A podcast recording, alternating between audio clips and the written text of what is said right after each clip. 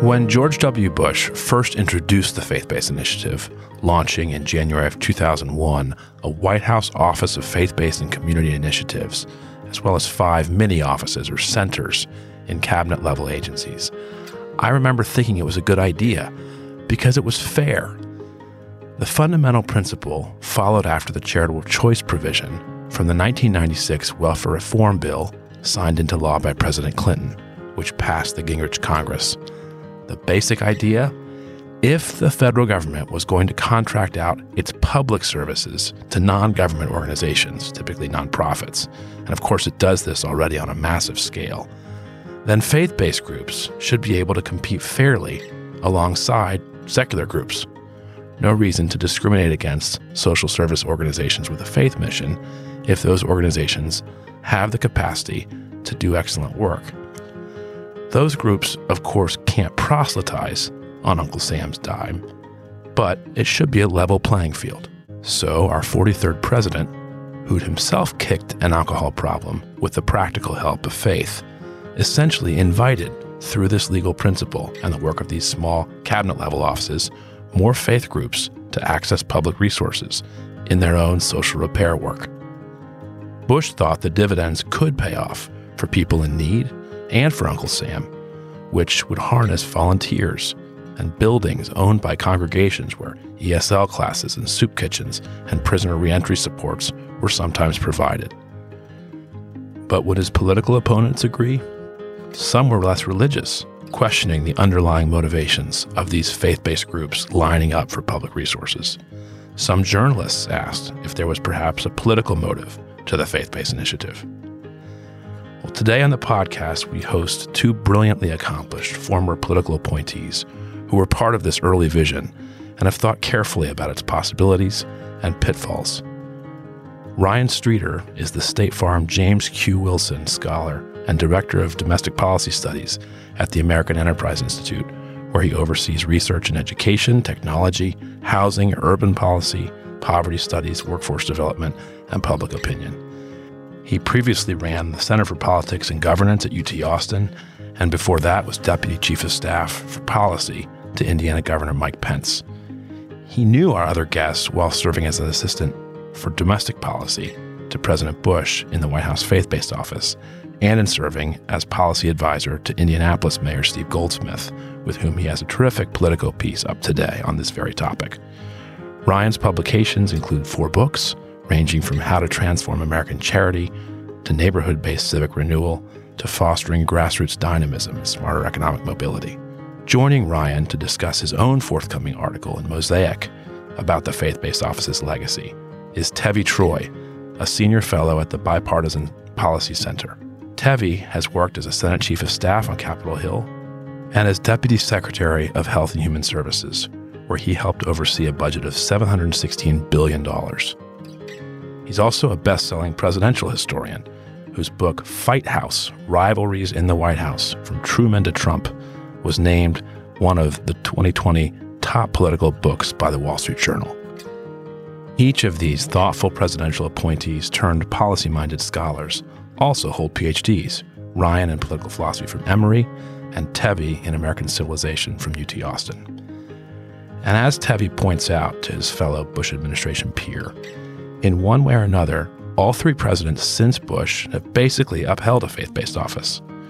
President Obama and both subsequent presidents maintained a number of the smaller agency centers, which during the Bush administration expanded from five cabinet level agencies to 11.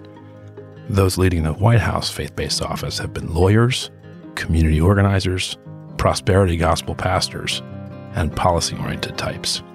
And now, 22 years on, the conversation you're about to hear offers a window into the faith based office's story, including visionary goals, but also missed opportunities, mistakes, and breakthrough insights Ryan and Tevi argue still hold potential even on our own bumpy times. Enjoy the conversation.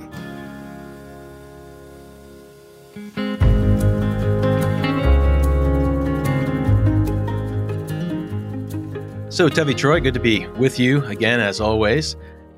A question for you. You have a forthcoming piece coming out where you're rethinking the Faith Based and Community Initiative Office that George W. Bush started 20 years ago, basically, a little more than 20 years ago, under John DiIulio's leadership. Why did you write this now? Why this piece now, and what is it about? Well, Ryan, thanks. It's great to see you. And we've worked together in the White House and so many other places. And I've been with you in Washington, in Texas, now in cyberspace together. So th- this is great. Thank you. I have a two part answer to this question. The first part is from a macro perspective. I am trying to spend these years leading up to the 2024 election to look at policy areas where I have specific expertise from my time in government and trying to lay out my thoughts on it that I think could be helpful to whoever the 2024 election winner could be. So I've done pieces on COVID policy, how to remake CDC. I'm working on something on anti Semitism and what could be a conservative policy response to that. And then this article on the faith based office. So I'm trying to think about where I can be helpful in the policy development space.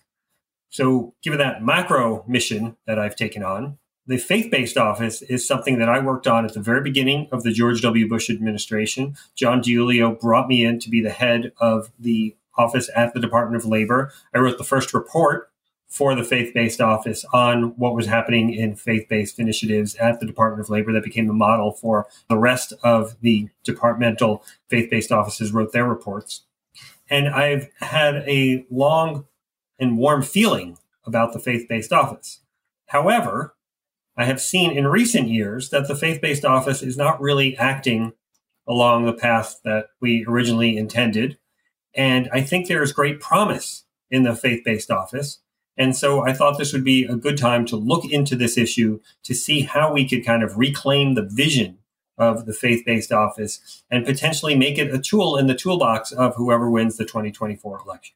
That's pretty interesting. When you think about what it was, what its potential was, and kind of what it's become, explain a little bit for everyone who's listening like what have you seen which sounds like you're chronicling a little bit of a decline that's happened over the years since it was started what's changed about it what do you want to reclaim or what do you want to do that's different than what's how it's working right now well there have been a couple of declines the decline in the faith-based office and its effectiveness is one but also a decline in social capital in America, if you will. I mean, we've all read Nick Eberstadt's brilliant piece about how bad the 2020s have been for lower middle class males. And we see social pathologies all around us, whether it's in terms of school shootings or the proliferation of homelessness or drug addiction. And these are issues that, in some ways, have some answers in religion fatherlessness, for example. Various churches recommend that people get married before they have kids, for example. Drug addiction, there are faith based programs to help with that, that kind of thing.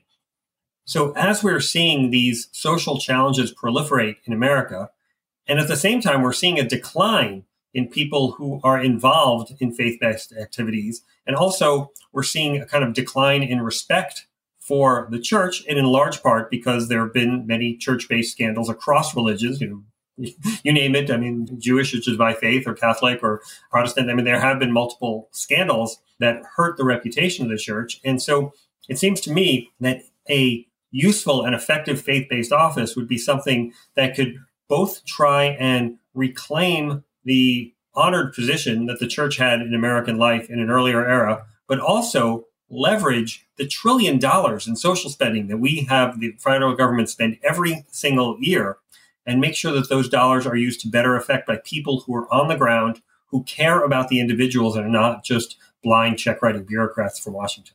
It's interesting when I think back to those early days when I first joined the administration at the end of 2001. It was in the White House Office of Faith Based and Community Initiatives. And then after being there for six months or so, I got dispatched over to HUD to the run the faith based office there and then came back. Thanks to you, Tevi. Tevi hired me at the Domestic Policy Council as a special assistant after the reelection. But I spent, you know, a couple of two years, just about a little under, over at HUD when we were doing a lot of those reforms to the regulations that interpreted how religious organizations could or could not interact with the federal government. Because our view was that the First Amendment case law needed to be used to update what had been overly discriminatory regulations before that, basically barring people of faith or organizations of faith from receiving federal funds or participating in federal programs. That was a very concerted effort that took time. And while I was at HUD, I was, I think, the first person in the administration to be summoned up to the Hill to testify about what we were doing and went up with the chief of staff at HUD, who was also involved in these efforts, you know, to basically take incoming for an hour from Barney Frank, the Financial Services Committee, and Mel Watt and others.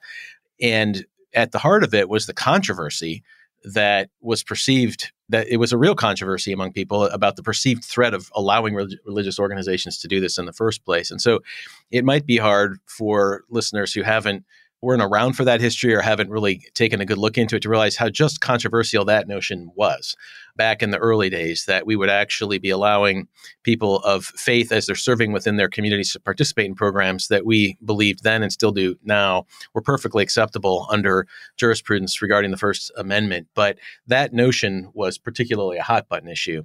It seems to me, and Tevi, you can tell me if you disagree with this, it seems to me that in the intervening years, that controversy has really shifted on re- into other aspects of religion, what we might call the culture war issues, where people really divide on things like marriage or on identity politics and all of that. But the notion that religious organizations can be partners within some of these programs seems to be a little bit more normalized now than it was back then. That's been my my perception over the years that the controversy surrounding allowing organizations in in principle anyway has diminished to some extent. And i would think because those efforts actually worked out pretty well and didn't create the problems that people were afraid of and so it's become a little bit more normalized in the years after that. That's at least my take. Yeah thanks for bringing up that history ryan. And i think it is important to take a little step back and look into this.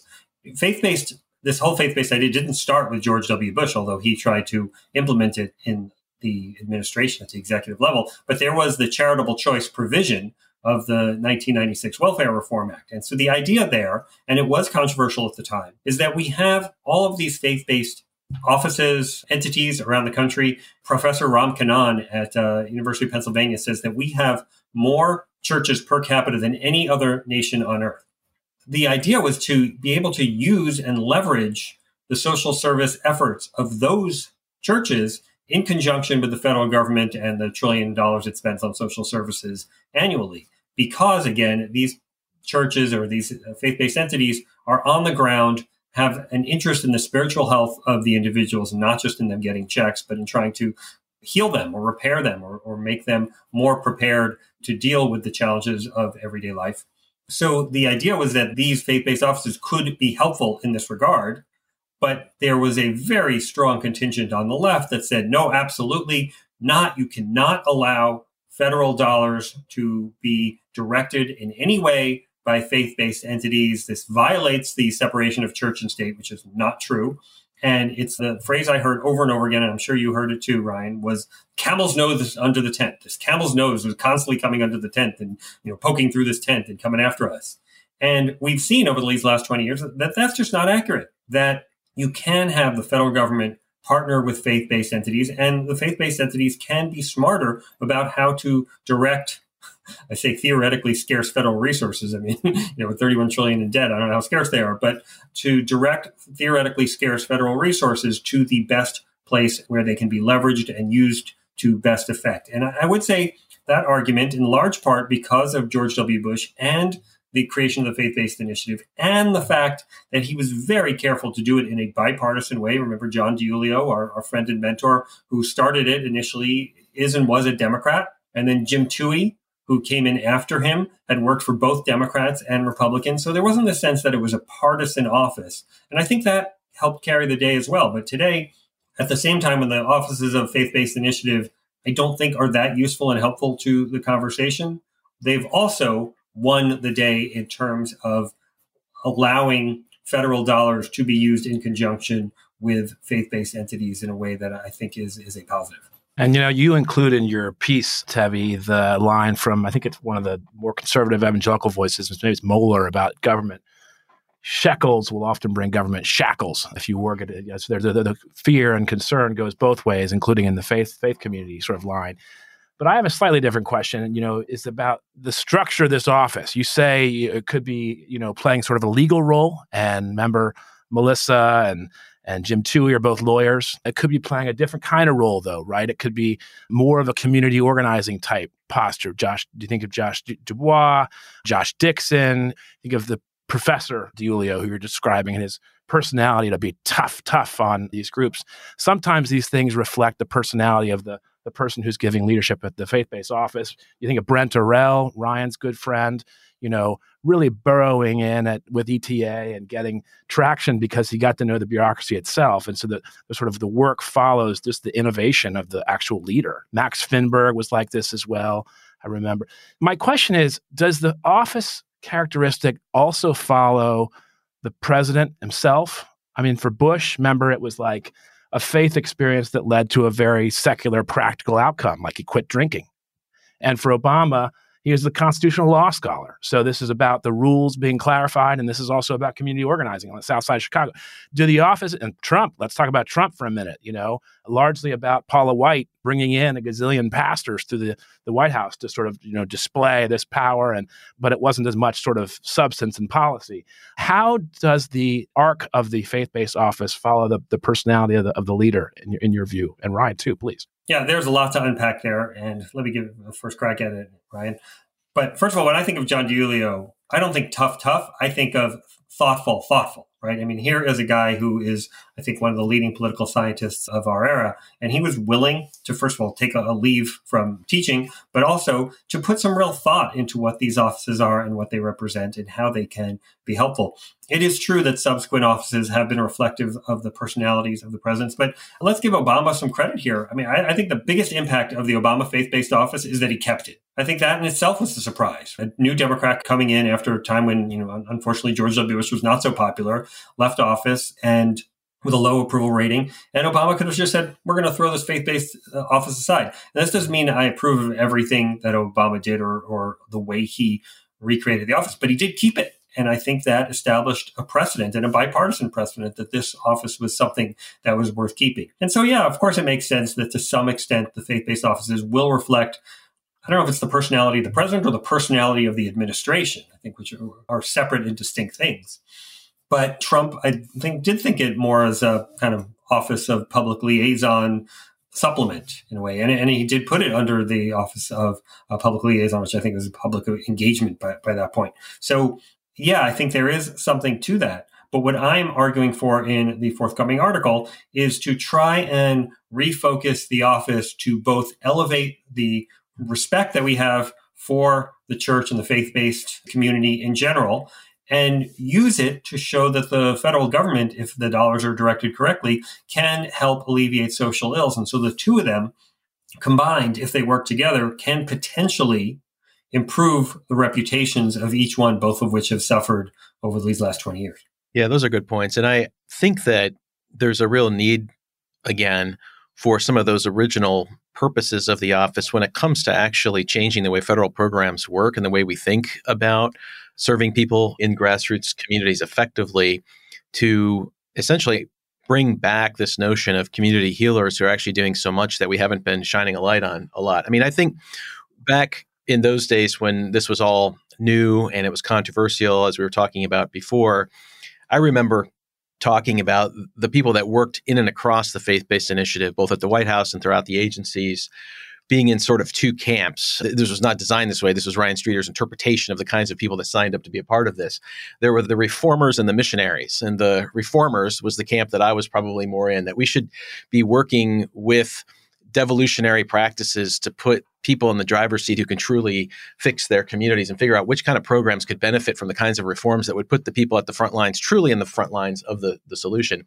And then there were the people that really cared about getting out the message, convening people. We had these amazing conferences we would do once a month all over the country where 1,200 people would fill up a, a hotel ballroom just to come and learn about the various ways that they could be involved with public programs to alleviate poverty, to house the homeless, to, to open food kitchens, and, and all the rest of it.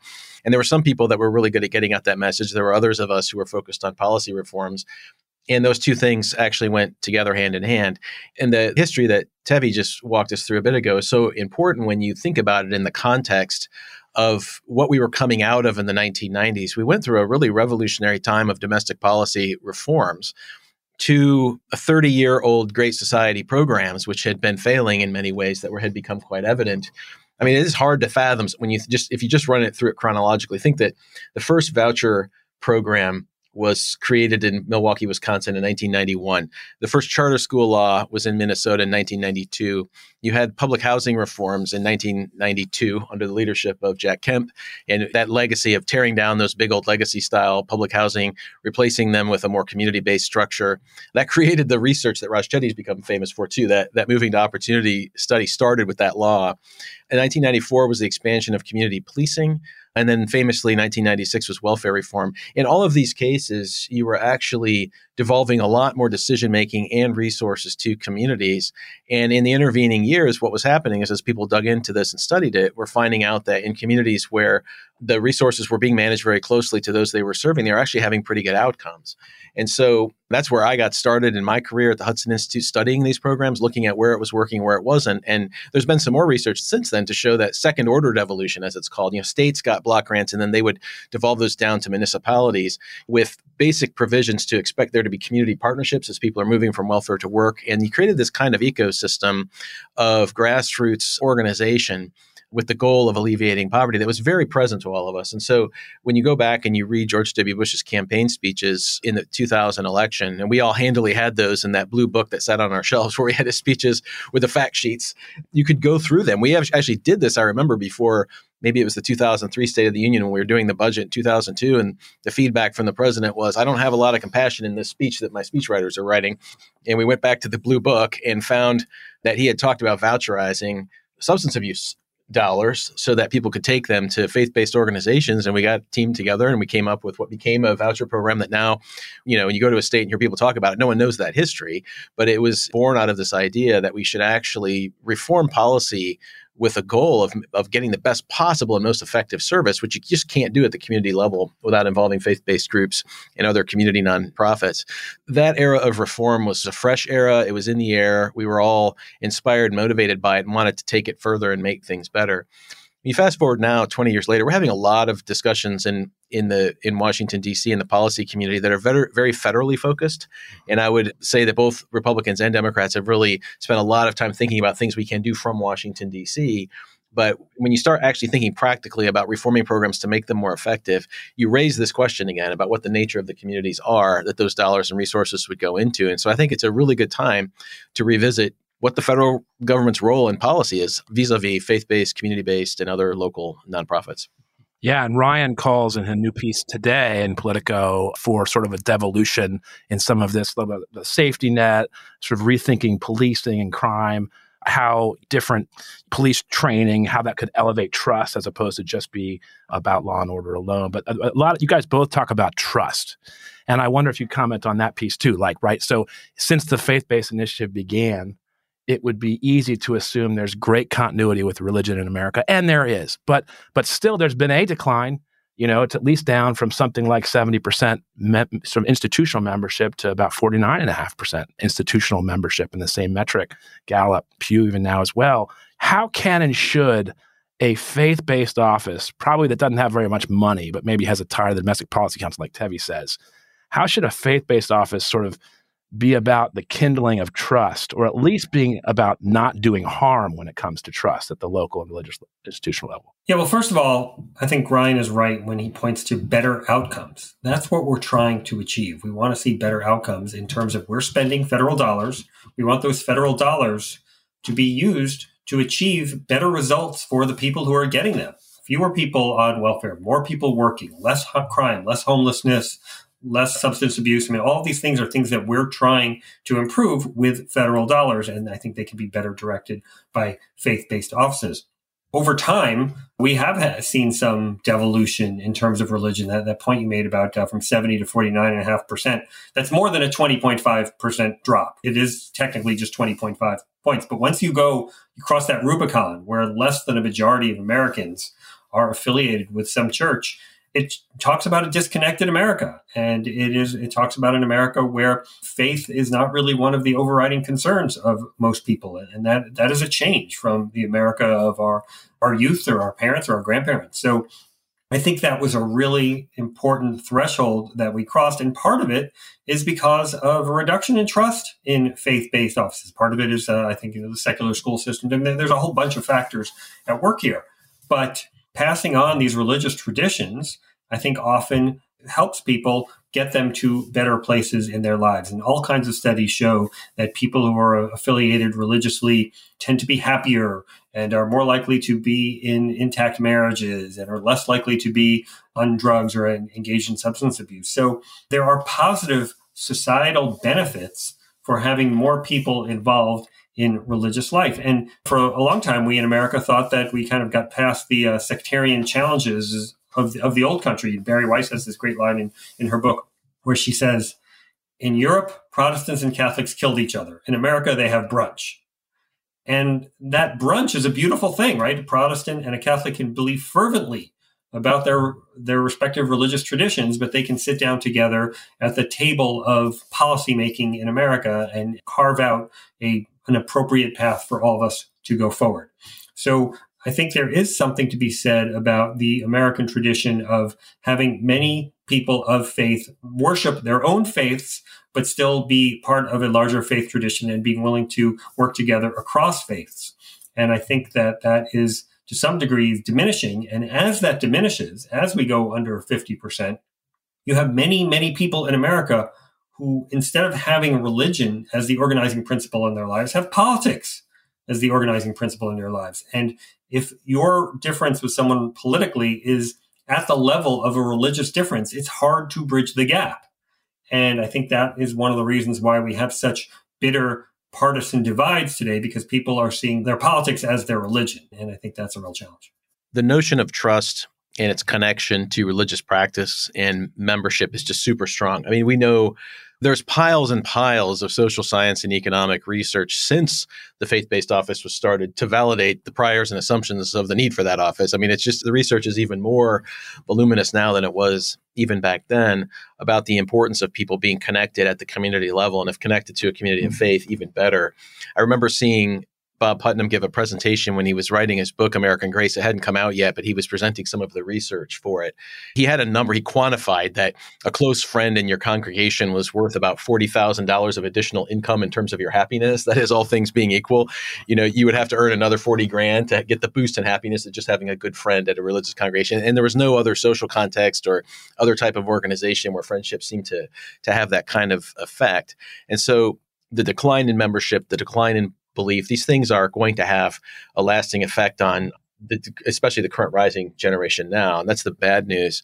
On the good news front, one thing that's also just very clear from all of the research that's been done is that people still want to be engaged locally for the most part, or when they are engaged locally, whether it's in a community nonprofit or just a group of meetups in their neighborhood to take care of cleaning up a park on a Saturday or what, what have you, they rate their communities as better places to live than the people that don't show up that when people are engaged in their community they're just happier they have more friends they say yes to more things they have a totally different assessment of the place that they live and americans still derive a lot of their identity from the communities where they're from uh, even in our large national surveys that we do at AEI, we found that when you ask people where you get a sense of identity, you know, on average, most Americans will still name their neighborhood or their community more than they will their race, ethnicity, or their political identity. And that sounds, for those of us living in DC, that almost sounds shocking. It's like I thought everybody's identity was those other things, not this, but that is where most people are.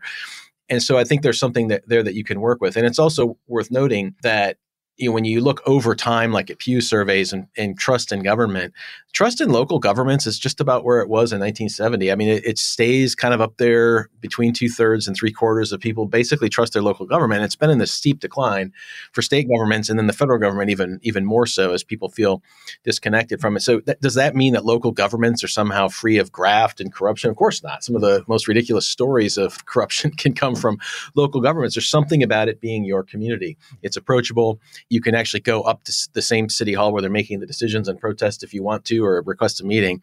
And there's something about that proximity that matters. And so I think policymakers should learn from that and take that dynamic very seriously.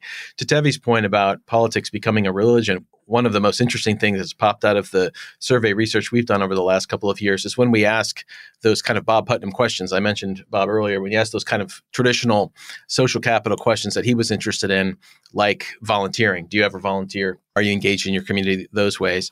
We've asked those questions in the same survey where we've also asked a battery of loneliness questions that we use sort of the UCLA loneliness index, a battery of about 19, 20 questions that you can ask to try to gauge how and to what degree people are socially isolated. And then you kind of mash all that together.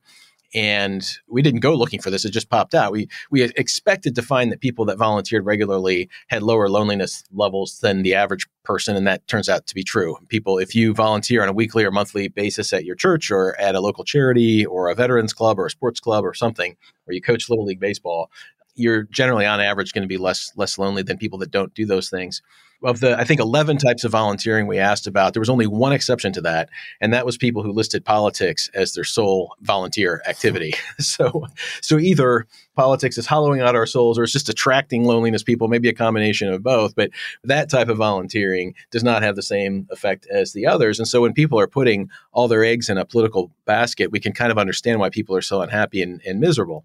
So I think if you want to be science based, if you want to be evidence based, if you really care about solving problems, you have to take the power and reality of local institutions and local organizations seriously. And a lot of people in Washington don't like that because it's messy, because you have to trust them and they might do things differently than than the other community down the road. But that's the that's the price you have to pay for generally a better trade off. And I'm glad we're having this conversation just because it's not happening enough in Washington these days. Yeah, I was remembering that the the publication that I think maybe you worked on, Ryan, uh, at the end of the Bush administration was called A Quiet Revolution. And the idea was, is, do I have that right? A quiet revolution, uh, pushing out to the local level in a humble way, in a modest way, opportunity for more initiatives that were receiving some kind of public dollars, whether devolved or, or federal, to be flourishing and at work, but not calling all that much attention to it. And it seems to me that, you know, what you just said about the local bias we often have, that our relationship with our own pastor or rabbi or cleric is positive, but our view of Jerry Falwell, well, that's a whole different story, you know, or Paula White, that's a whole different story, or the show of politics, those national voices that seem to get all the attention on the big digital screen. And if that is true, that there's more local trust as things are more more devolved, is there something to what that would suggest for the posture again have your structural reform piece of the office itself? I mean, what's the office supposed to do? I think the office is an important leverage point for trying to promote productive uses of religious institutions in the distribution of social services. The office does not itself distribute funds. The office is a small office and, and not well funded, but it can build that partnership between the federal government and these social service providing faith based institutions you know, we get back to the shekels and shackles point. By making the faith based institutions recognize that the federal government is willing to work with them and not going to impede their ability to obey their religion and uh, follow their religion as they see fit, while at the same time trying to knock down hurdles within the bureaucracy to see if there are people who still adhere to this outdated and incorrect notion about the camel's nose in the tent or the separation of church and state precludes the use of federal dollars being directed by faith based offices that are uh, on the ground and kind of serving as that nexus point between the two to allow these faith based institutions to participate in the distribution of a trillion dollars in social service spending that we have every year, making sure that those dollars are spent wisely, and in the process, perhaps improving the perspective and the view and the perception that we have of religious institutions of the federal government as a social service provider and perhaps providing some healing for the nation at the same time. That's my vision. Katelyn Beatty has this new book called Celebrity Pastor right now that talks all about how it's a problem, particularly in the evangelical world, that we we want too much of the show up front. It's performative, not formative. Yo, what do you think should be the norms of how a pastor or a faith leader, let's say it's Deacon Joe and not the lead pastor who comes to Washington for a meeting at the Labor Department faith based office to try to explain what's going on. What should be the norms that govern how they come to DC, where this city is very, you know, politicized, as you say in the article? Mm. Well, I think that the first posture should be one of true concern for those who are struggling the most in our world. It should be a posture of compassion Passionate conservatism was the label that got created and used when George W. Bush was running. Before that, as Tevi mentioned, there were already things going on in the 1990s around this regard. Dan Coats had his Project for American Renewal. There were a number of different ways of talking about the need to get religious organizations and people of faith engaged, but it was focused on improving the lot of those who are struggling the most in our society, those who are poor, those children in foster systems, those people who are addicted to drugs and, and other populations that are in trouble. And I think one of the problems that's that we've really been dealing with over the last few years in this performative environment that you refer to, Josh. And the performative nature of our institutions is everywhere, and, and faith based organizations and churches are not excluded from that, unfortunately, has created a different set of incentives where those celebrity pastors are basically calling on politicians and others to essentially implement their view of the world on other people. That's a very different kind of posture. And I say this as somebody who is the son of an evangelical pastor. I grew up in an evangelical tradition. I'm an Anglican now, and I've watched, I have lots of friends in and across the, the evangelical landscape all across the country. I've moved around a lot too. So I just, mm-hmm. people, I just know people in a lot of places. And, and I've watched the shift, and I've watched the shift away from the fundamental calling to the least of these to using faith as a cudgel to sort of separate the righteous from the unrighteous and to call the unrighteous out. And that's a very different kind of role for religion in the public square. There's always going to be a role for the prophetic voice of the pastor, of the religious leader, but that prophetic voice should be about improving the country and especially starting with those whose lives are the least improved. I would hope that those religious leaders that have a public platform would actually see some of the counterproductive ways that more performative expressions of religious leadership have manifested themselves over the last couple of years and call on each other for a course correction because I think the country could really use it. Yeah, in my ideal world, you would have religious leaders not involved in politics. So in my synagogue, there was a strict rule there's no politics from the pulpit. And people who violate the rule are asked not to speak again. And our rabbi is pretty strict about never himself engaging in politics.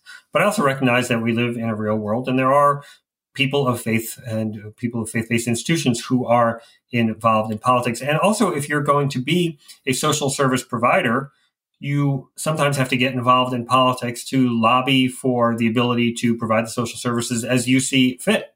So there is going to be some mix of religion and politics in that sense.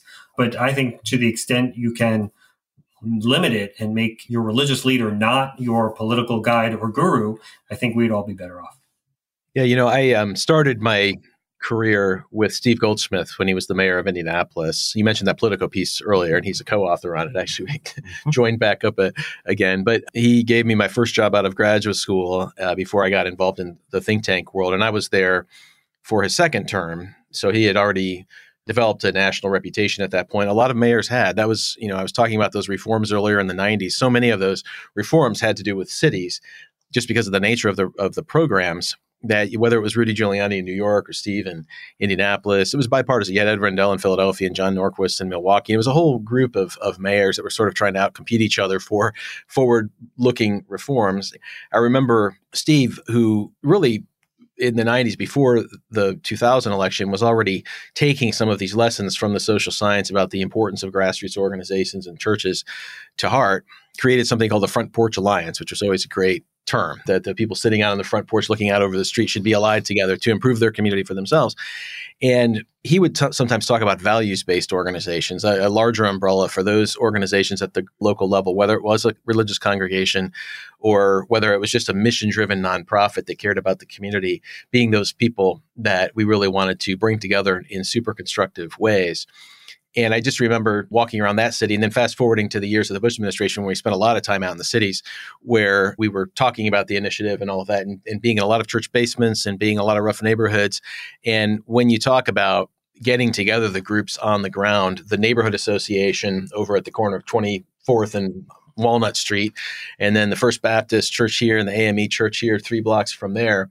And you start looking at who's on the board of the neighborhood association and who's on the board of the, the child welfare agency. It's a lot of the elders from the churches, it's a lot of the grandmothers in the churches. There was this way in which you had people who really, really cared about the community. Many times people of faith, but sometimes working in non ecclesiastical environments to actually do that work, that were the real source of those solutions. And I think giving, you know, to Tevi's point, we don't want politics from the pulpit, but you want those people that are regularly sitting in front of the, the pulpit who care about their neighborhood to be sort of in the driver's seat. It's happening anyway. I mean, it's happening in communities. These are the people that are involved.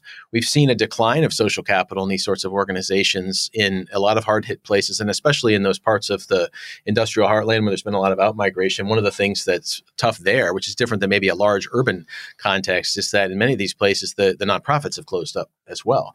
That's a real challenge and a real kind of a call to the community leaders who are there to think more constructively about what it would mean to create more of those organizations or to involve them.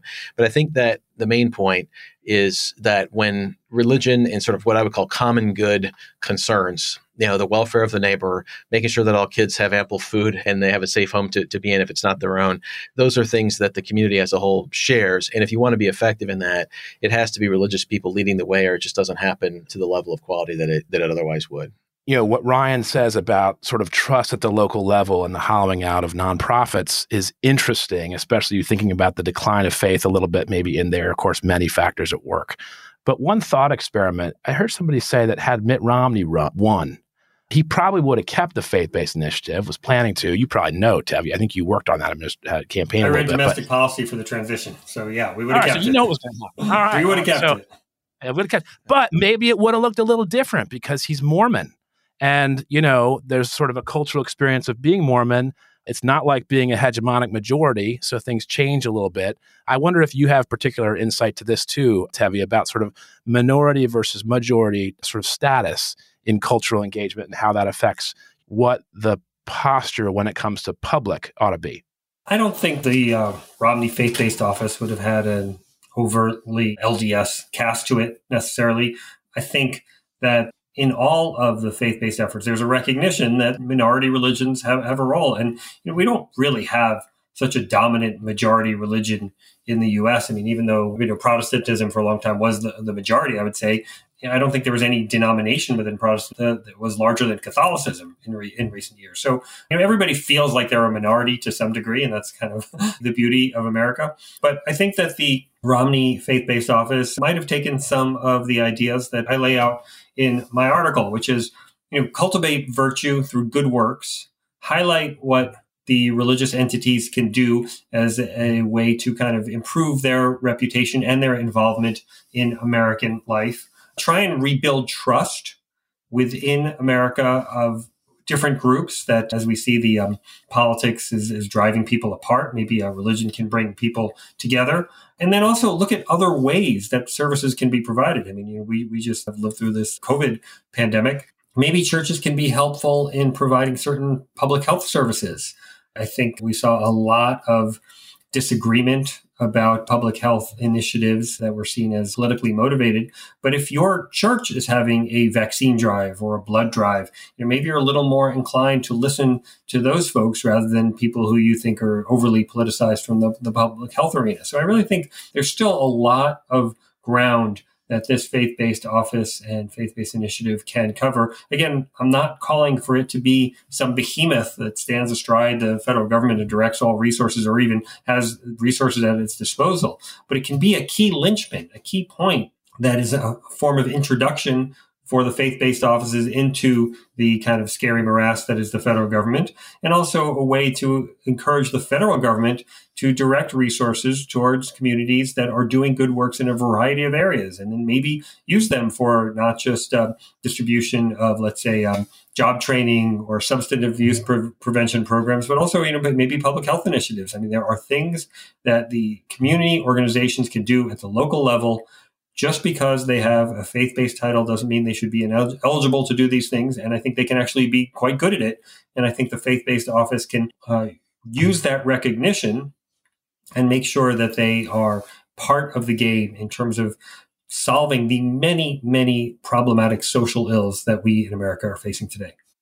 Yeah, that's, that's well said. It's hard to think about what the counterfact, what the environment would have been like if Romney had been president back then but one thing that is clear is that that decade that followed that election, you know, was preceded by a financial crisis and the rise of the Tea Party, and what became in the four years after that one, the growing sense of kind of the popular unrest in the country, which many people began to home in on as an issue of the working class. I think, as you know, Josh, I'm one of the the skeptics of that thesis in the sense that I don't believe that working class concerns are not real concerns, but that people have not defined the working class or understood its aspirations quite correctly. And we've done some survey work on this and research, and that's what's shaped my views. But I think what was happening was there was this sense of alienation in many communities across the country between the in group and the out group, the in group elites and the out group kind of ordinary everybody else. And it would have been great to have a vibrant and active faith based and community initiative during those years that would have been able to give religious leaders in those parts of the country that were struggling the most the heartland, the flyover country, where I'm from, all of those types of religious leaders actually speaking into that, having a seat at the table. It would have been, been really interesting to see how that played out because what's happened in the meantime is we've really invited a lot of, you know, you talked about the celebrity pastor earlier, we've really invited a lot of religious leaders into that debate rather than providing an alternative narrative for it so that we could have heard from the pastors of churches in the industrial heartland about what they were really working on and what they actually thought their communities needed. And it could have had a real positive effect on the sorts of policy conversations we were having about what to do about that time. So who knows what would have happened. But if you had had a faith based initiative that was structured with, with some of the vigor as, and, and purpose that we had 20 years ago, it could have made a noticeable impact. I do lie awake many a night wondering what would have happened if Romney had won that election, but it's not just for uh, faith based office reasons. That's right. Yeah. What was the line from James Q. Wilson about policing honoring the benefits of working as in a way that exceeds the benefits of not? Trust in police rises when crime decreases. That is there. Uh, do you lie awake at night, at, wake, awake at night now with with much hope that sort of a, a work friendly, mobility oriented posture, may be quite fresh and new, in coupled partnership partnership with some of the faith institutions in the mm-hmm. country. Could there be a, a bit of, of, renewal at the moment? I think there could be if we had political leaders creative enough and bold enough to talk in these terms. I think that the appetite for opportunity, mobility, community resilience, I think it's very high in this country. What seems very counterintuitive when you see it jump out of the survey data, when you actually look at working class people and how they respond to a survey caller, and we have a definition that we use of the working class. We developed with Brookings in a working group a few years ago when everyone was talking about this. Very think tank thing to do, meet for a year to come up with the definition of the working class, but it's it's pretty bulletproof. I think it's pretty good. Come up with a better one if you don't like ours. But when we pull those respondents out of our survey data and we look at just their answers to American dream questions, are you on your way to the American dream? Do you think America is a place where anyone can start, make, and build something if they really want to? We found that that working class respondents to those questions are more optimistic than college educated, especially highly college educated progressives or conservatives. So, college educated Trump supporters, for instance, are much gloomier on the American dream than working class black and Hispanics across the political spectrum.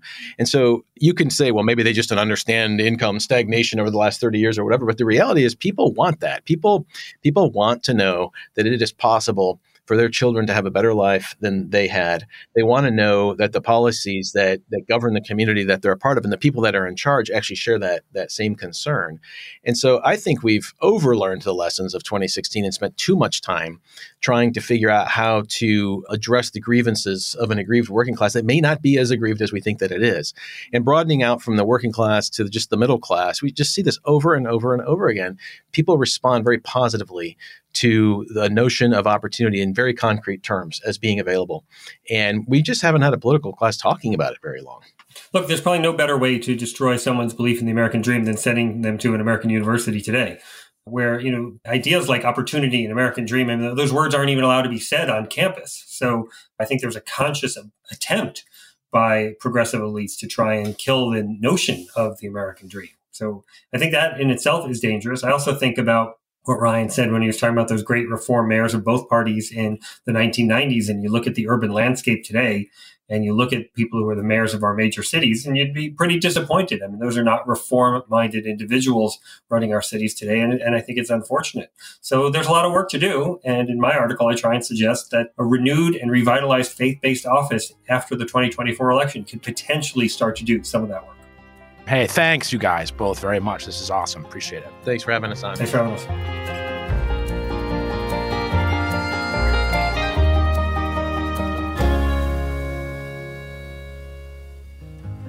Faith Angle connects leading policymakers and religion scholars with leading journalists. Thanks for listening.